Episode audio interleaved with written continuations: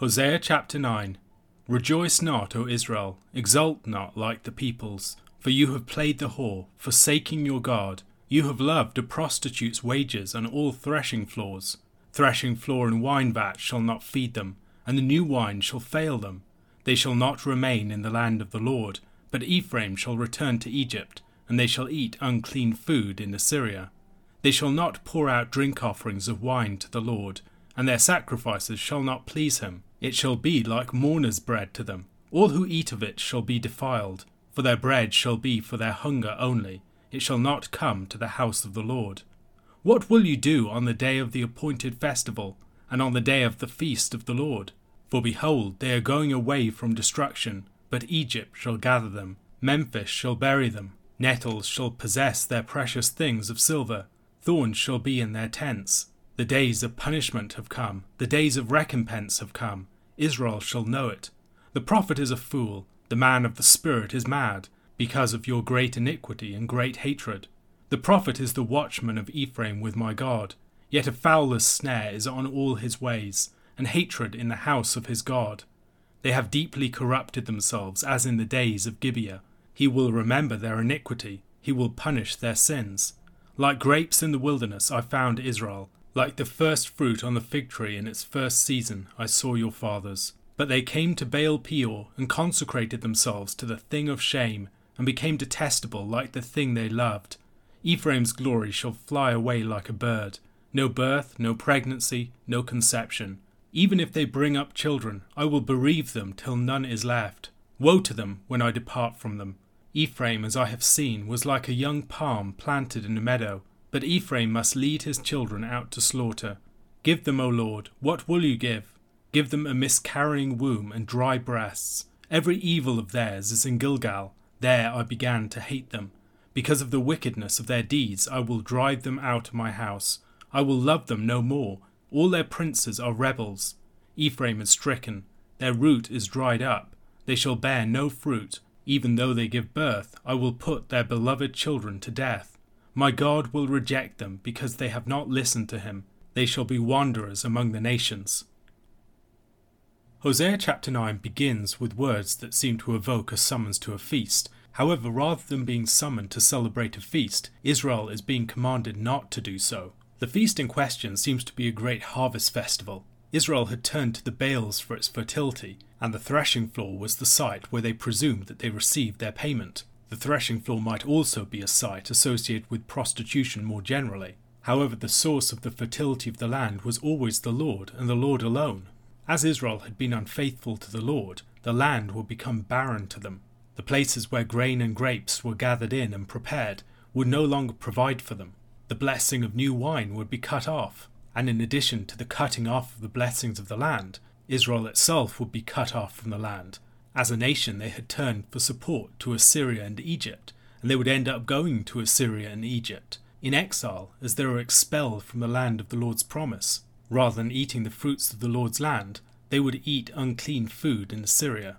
Cut off from the place of the Lord's special blessing, they would be eating the food of the Gentiles. What is referred to here is not primarily non kosher food, but the food eaten by those who are cut off from the fellowship of the people of God. This becomes clearer in verse 4. They won't be pouring out drink offerings of wine to the Lord. They won't be enjoying fellowship with the Lord in the eating of sacrificial meals. Rather, they will be like mourners, who, because of their association with the dead, are unclean and cannot enter into fellowship with the congregation. Their food might sustain them in their hunger, but they would enjoy neither fellowship with the Lord nor with his people as they ate it. They would be cut off from the celebration of the feasts of the land. Maybe this is a reference in verse 5 to the feast more generally, or perhaps it's a more narrow reference to the Feast of Tabernacles or Ingathering. Rather than celebrating the feast of the land, they are fleeing the destruction that is coming upon the land and going into the hands of Egypt. They would end up dying in Egyptian cities. We might recall the curses of the covenant in places like Deuteronomy chapter 28, where the climax of the curses is their being returned to Egypt, the land from which the Lord had first delivered them. They are experiencing an anti exodus, a reversal of the Lord's earlier deliverance. Their possessions and precious things, the things that they had once treasured, will be given over to thorns and to weeds. All of this would occur as the day of Israel's reckoning came upon it. The second half of verse 7 and verse 8 are very difficult to understand, and several competing interpretations have been advanced for them. Joshua Moon suggests that the words here are the words of Hosea's opponents. He paraphrases them as follows This Hosea is a fool, he's mad, talking about the greatness of your sin and the greatness of your hatred. Ephraim stands a sentry with my God.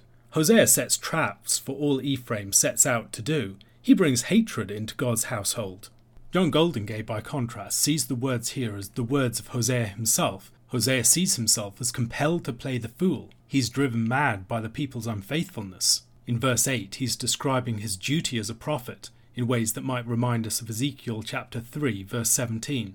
Son of man, I have made you a watchman for the house of Israel. Whenever you hear a word from my mouth, you shall give them warning from me. Goldingay suggests that Hosea's contemporaries might be speaking dismissively about his God which might explain Hosea's reference to my God here. His task as the watchman is to warn the land of approaching danger, coming from the Lord himself. The Lord is like a fowler who has set a snare for the people, and unless they respond in a way that will allow them to escape it, they will be trapped and destroyed. Francis Andersen and David Noel Freedman talk about the way that these sorts of dismissive statements can be seen elsewhere in Scripture, in places like Amos chapter 7 or in 2 Kings chapter 9 verse 11, there Jehu responds to a query about the prophet who had visited him. Is all well? Why did this mad fellow come to you? And he said to them, You know the fellow and his talk.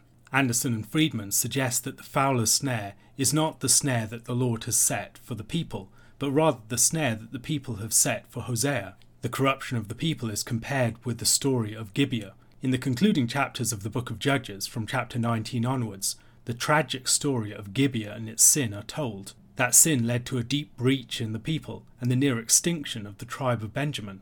The sin itself was similar to the sin of Sodom, a sin that represented the extremes of wickedness of the people of the land. The rest of the verses of the chapter, from verse 10 to 17, probably represent a distinct section.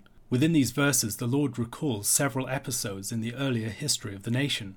In verse 10, we have a sense of the joy that the Lord once had over his people and the way that he nurtured them However, his care and love for the people was responded to by an act of deep betrayal. Their fathers were like the first fruit on the fig tree in its first season, something that would have been greeted with joy as a promise of later fruitfulness.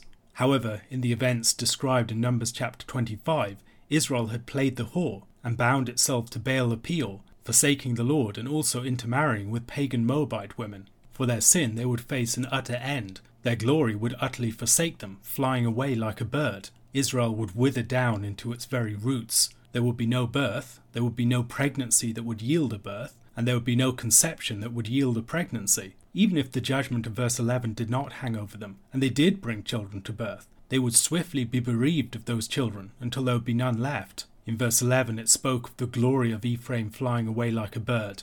In verse 12, Woe to them when I depart from them. The Lord is the glory of his people, and he's about to forsake Israel. Ephraim's beginnings were auspicious, lovingly planted in a meadow in the very best conditions, but now the nation has fallen so far that its children will be led out to the slaughter. What could the Lord give to his people in such a situation? Perhaps the most that he can give them is a mitigation of the cruelty that they will face at the hand of the Assyrians. If only they had a miscarrying womb and dry breasts, they would not be bringing up children only to see them brutally slain before their eyes by the Assyrians. That at least would be a small mercy. The reason for the reference to Gilgal in verse 15 is unclear. What exactly was it that caused the Lord to begin to hate them there? Gilgal was the place where Israel first entered the land in the story of Joshua. Perhaps the point is that from the very first entry to the land, they were engaged in the sort of unfaithfulness that was finally leading to their destruction at this point. Gilgal was also the site where Saul was made king, which might be another way in which it was associated with transgression. Andersen and Freedman note the contrast between the description of the evil of theirs being found in Gilgal and the Lord finding Israel like grapes in the wilderness in verse 10. While Mayer Gruber and others focus upon the monarchy started with Saul, Andersen and Freedman, among others, focus upon the practice of Baal worship in Gilgal. They quote from the book of Amos, chapter 4, verse 4 Come to Bethel and transgress, to Gilgal and multiply transgression.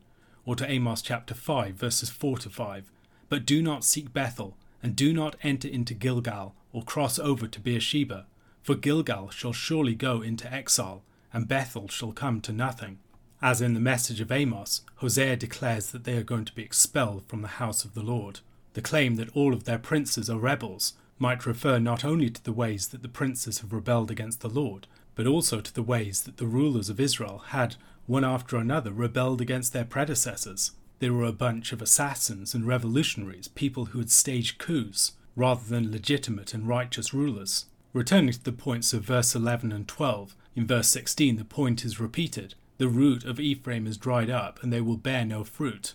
As in verse 12, so in verse 16, even if they were to give birth, the children would be put to death. On account of their rebellion and their rejection of the Lord, they would be cast out and made wanderers among the nations. A question to consider. Within this chapter, fruit or offspring play a number of different roles. They can be signs of blessing or promise, or the objects of judgment. What are some of the ways that the metaphor of fruit can help us to understand the people's relationship to the Lord, the people's relationship to their works, and the Lord's relationship to their works. John chapter 11, verses 45 to 57. Many of the Jews, therefore, who had come with Mary and had seen what he did, believed in him. But some of them went to the Pharisees and told them what Jesus had done. So the chief priests and the Pharisees gathered the council and said, What are we to do? For this man performs many signs. If we let him go on like this, everyone will believe in him and the Romans will come and take away both our place and our nation.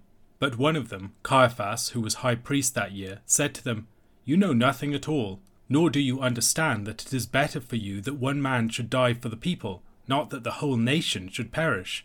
He did not say this of his own accord, but being high priest that year, he prophesied that Jesus would die for the nation, and not for the nation only, but also to gather into one the children of God who are scattered abroad. So from that day on, they made plans to put him to death. Jesus therefore no longer walked openly among the Jews, but went from there to the region near the wilderness, to a town called Ephraim, and there he stayed with the disciples. Now the Passover of the Jews was at hand, and many went up from the country to Jerusalem before the Passover to purify themselves. They were looking for Jesus, and saying to one another as they stood in the temple, What do you think? That he will not come to the feast at all? Now the chief priests and the Pharisees had given orders that if anyone knew where he was, he should let them know so that they might arrest him. The conclusion of John chapter 11 is a key turning point within the narrative of the Gospel. Jesus has just raised Lazarus from the dead, and many of the Jews who had gone to mourn with Mary and Martha had seen this and come back believing in him. Others went and told the Pharisees. This was a cause of great concern, as Jesus was gathering a following, it was a threat to the authorities and their rule of the people. As Jesus' works become more and more remarkable and undeniable, he becomes a much greater threat. Jesus had already caused a stir in Jerusalem at a number of feasts, and they would not be surprised if he caused another stir in the Passover that was coming up. The gathering council may not be an official meeting of the entire Sanhedrin, However, whether it's an official assembly or not, many of the members of the Sanhedrin are gathering together to deliberate about what to do with this man Jesus. In the following chapter, in verses 10 to 11, they ended up planning to kill Lazarus as well. So the chief priests made plans to put Lazarus to death as well, because on account of him, many of the Jews were going away and believing in Jesus. In verse 17 of that chapter, the crowd that had been with him when he called Lazarus out of the tomb and raised him from the dead continued to bear witness. The leaders went on to complain that the whole world was going after Jesus. The raising of Lazarus was such a remarkable miracle that it was very hard for people to avoid Jesus' glory. It had been manifest, and the manifestation of that glory set in motion the events that would lead to his death. In the Synoptic Gospels, the plot to kill Jesus is seen to arise more from the conflicts and antagonisms of Holy Week. However, in John's Gospel, there have already been several attempts to take Jesus' life. After the raising of Lazarus, though, those plans become more formalized and determined. The fact that the galvanization of the plots to take Jesus' life occurs after the raising of Lazarus perhaps can be understood in the light of Jesus' statements in chapter 15 Greater love has no one than this, that someone lay down his life for his friends. The Pharisees and chief priests are concerned that if they don't deal with him immediately, they are going to be in real trouble, not merely because they will lose their religious influence over the people, but also because in losing that influence, the people will become more restive and there will be a threat of rebellion against the Romans. If this were to take place, they fear that the Romans would come and take away their place, the temple, and their nation. they would lose both their sanctuary and their national status. The thing that animates them to crucify Jesus, of course, is something that happens to the nation about 40 years later, although they tried to escape it in part through the crucifixion of Jesus, is ultimately this that will lead to them losing their place and nation.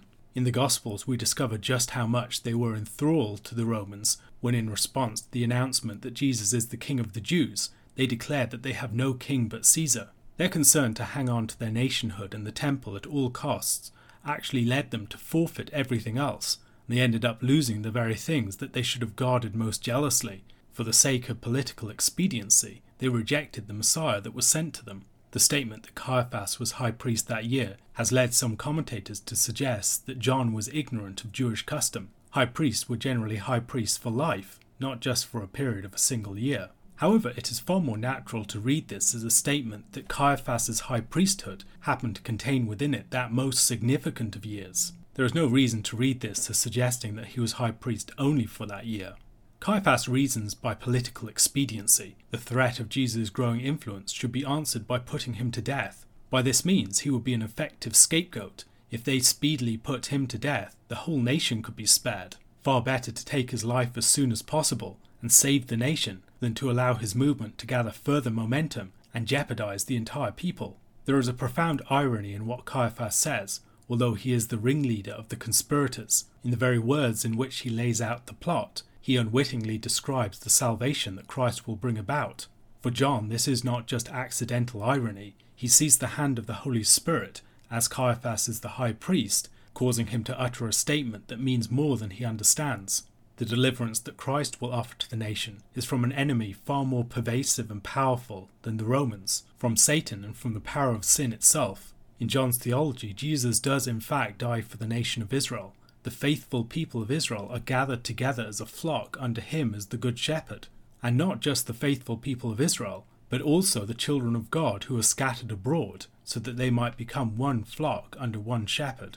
Perhaps John intends a contrast between the Pharisees and the chief priests gathering together of the council, and Jesus gathering together of the children of God. While they had previously sought to put him to death, now they start to make more determined and purposeful plans, Theirs will not merely be a spur of the moment attempt at a stoning, but is a cunning plot to take his life at the most carefully considered time.